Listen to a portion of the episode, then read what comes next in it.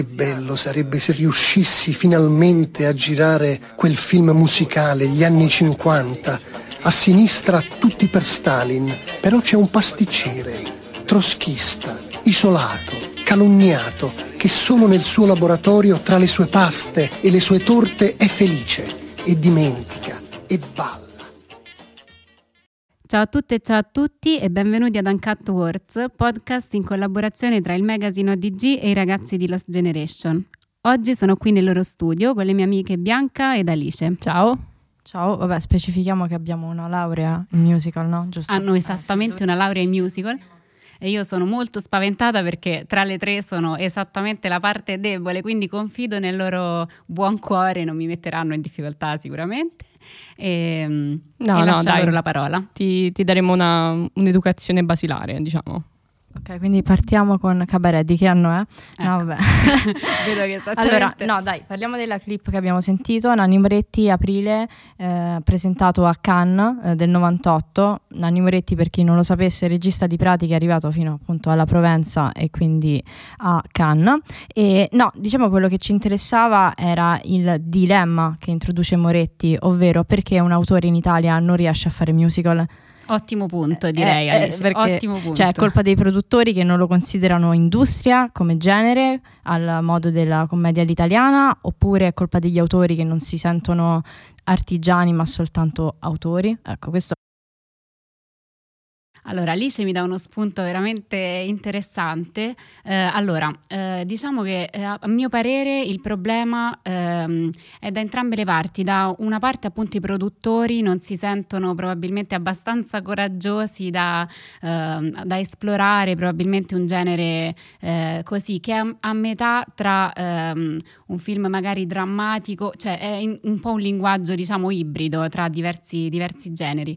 E dall'altra parte anche ehm, probabilmente registi e artisti ecco, non si sentono eh, particolarmente non so, legati a, questo, a questa tip- nuova tipologia che suona eh, sì, nuova in Italia. Ci sono stati mh, un paio di tentativi recenti eh, che poi più o meno insomma apprezzati. Il primo è stato Amore Malavita, presentato a Venezia, se non erro, ragazze, correggetemi voi, nel 2017. Venezia 74, 2000. Ah, 2000, ecco, primo errore, perfetto, eh, dei fratelli Manetti, ehm, che è un tentativo secondo me interessante perché ha cercato di mh, rileggere eh, un po' una tematica che in quegli anni, in quegli anni, insomma, tre anni fa è andata parecchio, diciamo, di moda, ovvero la periferia napoletana, eccetera, e ha dato questa lettura un po' più colorata e tra canti insomma, e balli, quindi secondo me è stato un, inter- un uh, esperimento interessante. E uh, il secondo film, Uh, se non erro di Marco Danieli, Un'avventura, mm-hmm. giusto? Ok, non, non, mi sbaglio. È uscito il giorno di San Valentino dell'anno scorso. Ha cavalcato l'onda di San Valentino. Sbagliando, possiamo dirlo. Bravissima, mi hai tolto le parole di bocca. Scusaci, scusateci, scusaci Andrea Occhipinti, la Chiredda ci perdonerai, però effettivamente è stato un mezzo flop, diciamo la verità. E però, però vabbè, musiche di Battisti comunque andava andava visto a prescindere esatto. anche soltanto per la possibilità di utilizzare le sue musiche nonostante tutti i problemi di copyright che sappiamo sono tanti. All'ordine del giorno e chissà quanto gli è costato questo, questo esperimento mal riuscito. Però eh, quindi niente, in Italia purtroppo non abbiamo ancora avuto la folgorazione ecco, rispetto a questo genere. Però in realtà cioè, c'è stato tutto un periodo che degli anni 60-70 che era proprio quasi un discorso industriale col musicarello, quindi erano che prendevano cantanti Gianni Morandi, Little Tony, Rita Pavone e partivano con loro che cantavano, cioè In ginocchio da te, che adesso noi conosciamo per Parasite, però nei musicarelli sfondava, cioè i nostri nonni c'erano arrivati ben prima di noi e tra l'altro quelli con Rita Pavone erano diretti da, da Lina Wertmüller, quindi fecero un uh, successo assurdo, cioè Lina Wertmüller per chi non la conoscesse è la regista famosa per la lunghezza dei suoi titoli, insomma. No, beh, sicuramente per quanto riguarda l'Italia la realtà del musical esiste, ma non esiste a livello cinematografico, cioè a livello teatrale i musical nel ventennio tra gli anni 50 e gli anni 70, ma anche fino anche agli anni 80 è stato, è stato molto attivo, perché comunque c'era il duo Garina e Giovannini che produceva annualmente commedie musicali, a partire dal, dal 52 che appunto considerata la prima commedia musicale fino ad arrivare per esempio al 74 con Aggiungi un posto a tavola che comunque è ancora estremamente famosa e soprattutto viene ancora programmata nei teatri italiani. Con Garinda e Giovannini ci hanno lavorato anche tanti attori del cinema italiano, da Nino Manfredi per Rigoletto a um, Mastro Ianni, ma anche per esempio Raffaella Carrà, che comunque in quegli anni era una showgirl abbastanza, abbastanza in voga. Che cos'era? Ciao Rudy, giusto? Beh, gente matta su Te va tipo a stecca ogni sera. esatto, esatto. Diciamo, Carina e Giovannini vanno forte su Te, ma comunque, cioè, Rigoletto, aggiungi un posto a tavola, sono andati anche sono stati anche esportati, cioè sono arrivati anche a Broadway. Ci sono un po' di esempi magari un po' più contemporanei, per esempio Romeo e Giulietta, che no, adesso non mi ricordo precisamente l'anno, ma mi sembra intorno al 2012 più o meno, che è il musical su Romeo e Giulietta con le coreografie di, di Peparini, che è andato per, per, molti anni e che comunque è stato estremamente seguito anche da gente che magari non è che proprio avesse questo fuoco sacro per i musical. È strano quindi che nonostante questa, intanto ti ringrazio Bianca per questa panoramica veramente approfondita e io ammetto di non sapere fino a questo momento, ecco, mi mancava tutta questa parte assolutamente. E quindi diciamo è mancato il salto al, al cinema. Eh, probabilmente sempre un parere assolutamente personale, anzi se, se voi la pensate diversamente eh, dite pure, anzi sono accolte le vostre opinioni, un problema probabilmente di, eh, di linguaggio, non lo so, perché mh, come accennavo in precedenza, ecco il musical ha questa caratteristica di, mh, di passare da eh, un, un, tipo di linguaggio ecco magari più declamato e non lo so, prettamente cinematografico invece a canto e ballo e non so se è un problema anche um, l'arrivare a un tipo di pubblico che in questo momento, un tipo di pubblico ecco, cinematografico che in questo momento probabilmente si sentirebbe un po' uh, spaesato. Uh, magari, non so, speriamo che in futuro, che dite, possa... Sì, sicuramente anche per tutta la tradizione dell'opera. Uh, esatto, dovrebbe... che in Italia dovrebbe essere... Esatto, invece non c'è stato questo non lo so, trasporto nel volerlo rendere pop, forse perché abbiamo difficoltà a rendere pop il Le nostro cose, cinema, esatto, sì, ci vergogniamo ancora, esatto. Perché il pop è il male in Italia, non, nessuno osa perché probabilmente si pensa di scadere, non lo so, dal gradino di intellettuale, invece... No, eh, sicuramente, cioè, diciamo che in America questo salto è stato fatto proprio col passare degli anni, cioè il musical in America da Broadway è arrivato a Hollywood perché è stato in grado di adattarsi alle generazioni che passavano, creando creando anche dei, dei, film che sono in un certo senso simbolo di alcune generazioni. Per esempio, possiamo fare l'esempio di R, che è di Milos Forman, poi tra l'altro, quindi anche proprio. Primo, l'ultimo arrivato. Esatto, comunque un, un grandissimo regista. Ha fatto questo film del 68, non mi ricordo precisamente l'anno non sarò però, io a correggerti. 68-69, adesso non lo so di preciso, però eh, parlava appunto di questo movimento pacifista degli hippie e della, della, situazione dei movimenti del 68 e della guerra in Vietnam, che fa proprio uno spaccato su quella generazione lì anche a livello musicale, quindi non c'è più l'ottica del classico come un qualcosa di stantio, ma certo. c'è una, una musicalità, una, una coreografia che si adatta comunque alle generazioni che passano e io sono sicura che magari adesso, dopo che finiamo il podcast, magari ti facciamo sentire qualche canzone di R, magari le conosci a prescindere dal fatto che non hai mai visto non lo ve- guarda, sicuramente. No, lo, guarda, questo l'ho visto e hai detto una cosa stra interessante, cioè ehm, c'è un po' in Italia forse questa appunto paura di trattare anche tematiche importanti, serie, sociali, eh, con il genere del musical che appunto è, è, mm, appartiene, comunque si crede appartenere ad una cultura pop e quindi in un certo senso basta. Forse il problema è proprio questo, che è un po' un paese il nostro purtroppo eh, radi- un po' antico, ecco, un po' Non so. Però il cinema è sempre stato pop nell'accezione proprio originale del termine, quindi popolare. Per un lungo periodo nei confronti del teatro c'è stato proprio questo sentimento di inferiorità. Quindi per, forse perché ancora ci sentiamo così abbiamo bisogno noi cinematografari di dimostrare che di valiamo... Eh, forse ancora ci portiamo sulle spalle questo peso. Mentre gli americani che comunque hanno una storia magari meno difficile da gestire di tradizioni, non so, dinastie, eh, si sono liberati con più facilità. Sì, si sentono più liberi, assolutamente. E anche a livello culturale è proprio entrato nella, nella loro tradizione, cioè il musical è parte integrante della visione del, dell'American way of life, no? Anche basti pensare, cioè, non so, se io adesso dicessi quali sono i vostri musical preferiti, a me non verrebbe da dire sì, vabbè, meraviglioso il jazz di Bob Fosse, però direi qualcosa a cui sono più affezionata come mamma mia, eh, che non si vergogna di essere pop, anzi perché ha capito che è la formula che funziona non lo so, jukebox musical, eh, quindi che prende canzoni non originali senza vergognarsene. E non lo so, io mi ricordo che quando l'ho visto per la prima volta mia madre mi ha dovuto levare il DVD, ha detto basta, smetti di vedere questo, te ne compro altri 10. Cioè c'è anche un rapporto molto importante nella... perché non è che puoi partire da Zeffirelli per imparare ad amare il cinema, devi partire da qualcosa di più sono accessibile, no? Sono d'accordissimo, proprio per creare questo, un legame vero fondamentalmente, sono d'accordissimo.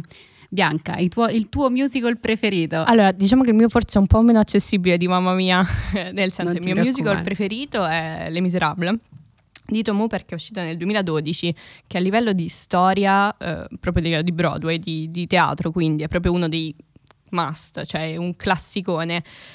Il film mi fece impazzire, avevo 12 anni e mi ricordo proprio di essere completamente impazzita perché cioè, per me non ho mai vissuto il musical come un ma perché cantano, cioè non capisco questo stacco alla, alla musicalità, cioè per me era proprio un amplificare delle emozioni. Che bella questa e, cosa. Sì, bella. forse perché avendo anche tanto studiato danza era proprio un, un mondo che mi apparteneva di più, però Sicuramente Le Miserable è decisamente più mattone rispetto a Mamma Mia, mettiamola così. È un mattone, ma perché è proprio un altro genere di musical. Cioè, Le Miserable è un book musical, quindi è fondamentalmente l'equivalente dei musical del cinema classico, dove tutto deve sottostare alle funzioni della trama, quindi anche la musica, anche le coreografie, tutto deve essere funzionale allo spettatore per arrivare a comprendere meglio quello che sta succedendo. Quindi c'è meno, c'è meno pop, c'è più c'è più dramma, dramma, c'è più esplorare delle emozioni per sottolineare il fatto che il personaggio in questione sta vivendo determinate emozioni. Se tutti stanno per fare la lotta alle barricate, allora la musica ti sottolineerà il fatto questa tensione, questo, questi preparativi per questa guerra. Insomma, è, ehm, è, decisamente magari non il musical perfetto per iniziare un approccio al musical, però secondo me nel suo piccolo è, va visto anche questo. Hai sottolineato un punto, allora prima di, di, dirvi il mio musical preferito, che in realtà è una scelta un po' particolare, volevo dirti Bianca che hai sottolineato un punto importantissimo. Il musical non è un genere unico, ma eh, può abbracciare diversi, diversi, diverse tipologie. Ecco. Quindi no, eh, per, per, me stessa, ecco, lo dico anche per me che magari sono un po' più restia ad approcciarmi a questo genere, effettivamente è una macro categoria che... Eh, in, contiene al suo interno tantissime altre forme, quindi... Ehm, ma sì, hanno ambientato musical eh, ne, nelle fattorie con Oklahoma, poi con piante carnivore, con la piccola bottega degli orrori, cioè ci sono veramente musical per tutti i generi e per versioni. Cioè non... perversioni mi è piaciuto moltissimo. Sì, no, vabbè, eh, Rocky Horror è decisamente esatto. perversione. Come non citarlo. Eh, esatto. No, sicuramente ci sono proprio diverse, diverse, modalità. Cioè, magari ci sono musical più concettuali che nei, nei momenti musicali ti vanno a sottolineare magari una, una, psicologia di un personaggio e invece momenti più magari didascalici come Le Miserabili che invece ti sottolineano cosa sta succedendo a livello di trama. Ci sono delle diverse modalità, ognuno ha le sue caratteristiche, ognuno è funzionale per quello che, per quello che vuole ottenere, diciamo. Poi in realtà la cosa bella del musical è che in realtà lo fanno tutti, c'è anche Woody Allen ha diretto un musical. Esattamente, il mio realtà... grande amore da eh, sempre. L'hai visto? Tutti dicono I love you, eh. bellissimo. È dolcissimo. È dolcissimo, io lo adoro quel film, cioè, grazie di averlo citato. Bellissimo, veramente Giulia Roberts. Edward Norton. Edward Norton. In vesti veramente inaspettate, ecco diciamo. Beh sì, c'è anche una micro Natalie Portman, poi c'è tipo 12 una anni. Natalie Portman, è vero, è vero, giovanissima. Giovanissima. Oppure anche, avete presente Jurassic Park? Certo. Il vecchio pazzo che si inventa tutta la roba dell'isola, del sì, parco. Sì, ecco, lui ha diretto un musical. Ah, questa proprio non la sapevo, vedi? Che è A Chorus Line, che è con Michael Douglas, che ah. racconta delle prove di questo corpo di ballo. Quindi cioè, l'hanno fatto anche il regista di Harry Potter, Chris Columbus. Eh, nel, mi sembra 2005 ha fatto Rent, che in realtà è un musical, cioè con il musical sono riusciti anche a parlare di argomenti complessi come Lights a mm. New York, quindi effettivamente permette di spaziare a 360 gradi. Pure Sofia Loren ha fatto un musical ne, negli anni 70 che era la versione musicale di um, uh, Don Quixote. Wow, ragazze, no, eh, avete aperto un mondo veramente nuovo. Allora, però non posso non, non, citarvi uno dei miei musical preferiti, in realtà ne ho veramente pochi perché ne ho visti pochi, ammetto, e risale al 2017 eh, ed è di Bruno Dumont Eh, è un film veramente fuori di testa, eh, si chiama Jeannette ed è sull'infanzia di, di, Giovanna d'Arco. Io capisco, adesso già immagino che eh, un autore francese, eh, e, cioè la combo di un autore francese e um, la storia di Giovanna d'Arco in molti potrebbero, potrebbe far sorgere in molti insomma delle idee non paura. Proprio, esatto, molta paura. Però eh, è un film completamente fuori dagli schemi, cioè ehm, quello che mi è piaciuto è proprio questo, che lui rompe eh, qualsiasi tipo di, di, formalismo e segue il percorso di questa giovanissima eh, ragazzina, cioè a, una, qualcosa come otto anni, ehm, la fa cantare e ballare in, in, un modo completamente assurdo, fuori tempo, è un film veramente fuori di testa che non si adegua diciamo, al linguaggio ma ne crea uno veramente eh, personale e, e innovativo sta- non è stato accolto particolarmente, diciamo la critica è rimasta un po' spiazzata, ecco mi ricordo nel 2017, eh, però io ve lo straconsiglio. Però diciamo ci sono anche altri esempi di critica che non rimane spiazzata dalla presenza di un, un musical in un determinato contesto, per esempio la scelta coraggiosa e bellissima di Barbera di la La Land a Venezia. Ah, cioè, e qui veniamo dai, se ne può non parlare. alla nota dolente. Esatto, siamo abbastanza curiose di no, sapere ragazzi, come la pensi. allora, adesso non voglio inimicarmi tutto il nostro, tutto il nostro pubblico, però purtroppo mi ritrovo tra quella, ormai penso di essere non l'unica, non voglio dire l'unica, però tra veramente i pochissimi che ehm, hanno accolto un po' freddamente questo, questo film, nel senso che eh, allora, io non posso dire nulla tecnicamente è assolutamente incredibile da un punto di vista, cioè già dall'opening iniziale un piano sequenza veramente brillante. Ehm, da, quindi da un punto di vista appunto tecnico veramente chapeau a Chazelle che poi in realtà l'ha, l'ha copiato da Demi cioè non esatto. l'ha copiato un'ispirazione delle de Demoiselle de Rochefort di Jacques Demy che comunque torna molto per tutto il film, magari dopo lo spieghiamo meglio. Ok, dopo allora ci, ci racconterai bene. Ehm, però purtroppo l'ho trovato, è un parere assolutamente personale, eh, un po' adesso mi ucciderete ragazze, spero che non abbiate oggetti Vai, tranquilla. tra le mani, un po' freddo, nel senso, eh, mi è piaciuto allora, ho trovato sbilanciata la caratterizzazione dei personaggi, nel senso che il personaggio di Ryan Gosling è come se lo vedessi, se vedessi l'occhio, mi immaginavo proprio Chazelle proprio proiettato verso di lui a spiegarci le motivazioni, eh, tutte queste dinamiche interne, insomma, che muovono il personaggio, e invece quello di Emma Stone un po' più... Um, come posso dire, um, superficiale, passatemi il termine, è terribile, lo so, mi rendo conto, però a mio favore voglio dire che invece ho amato tantissimo uh, Whiplash di, di Chazelle. Lì secondo me è mancata proprio quella... Uh, quella carica emotiva che ho trovato invece in Whiplash, però sono pronta adesso ad, as- ad ascoltare perché è un capolavoro La La Land.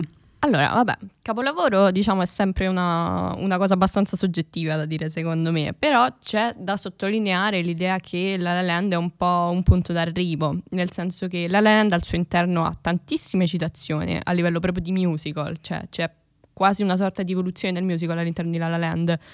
Nonostante mh, la sua fu- versione finale sia un musical abbastanza classico, perché alla fine cioè mentre ci sono musical che sono cantati dall'inizio alla fine, La La Land ha quei 3-4 momenti musicali e il crescendo finale che è quello che un po' ti strappa via l'emozione che piangi, però eh, quello è ripreso molto dai musical degli anni 30, nel senso che i musical degli anni 30 nella maggior parte dei casi magari trattavano di eh, corpi di ballo che dovevano preparare questo spettacolo, c'erano quelle due o tre canzoni durante il film, ma il momento musicale più importante era la fine perché era la messa in scena dello spettacolo vero e proprio, quindi da questo punto di vista rimanda molto al, al musical classico, però ci sono citazioni che prendono da tutta l'evoluzione del musical, basti pensare al momento in cui Ryan Gosling e Emma Stone ballano, iniziano a volare, quello è palesemente... Mi è piaciuto molto è quella, palesemente quella parte? Ah, io l'ho trovato un po' trash, okay, solamente quella okay, parte lì l'ho trovato un po' trash. Meno male. Però a me due persone che volano mi ricordano soltanto un film sempre visto a Venezia. Vediamo. First Reformed. Oh mio Dio! Te lo ricordi la scena in cui volano? Mamma mia ragazze, che peccato. capolavoro. Però il film era bellissimo. Il film era bellissimo fino a quel momento. Fino a quel momento, peccato.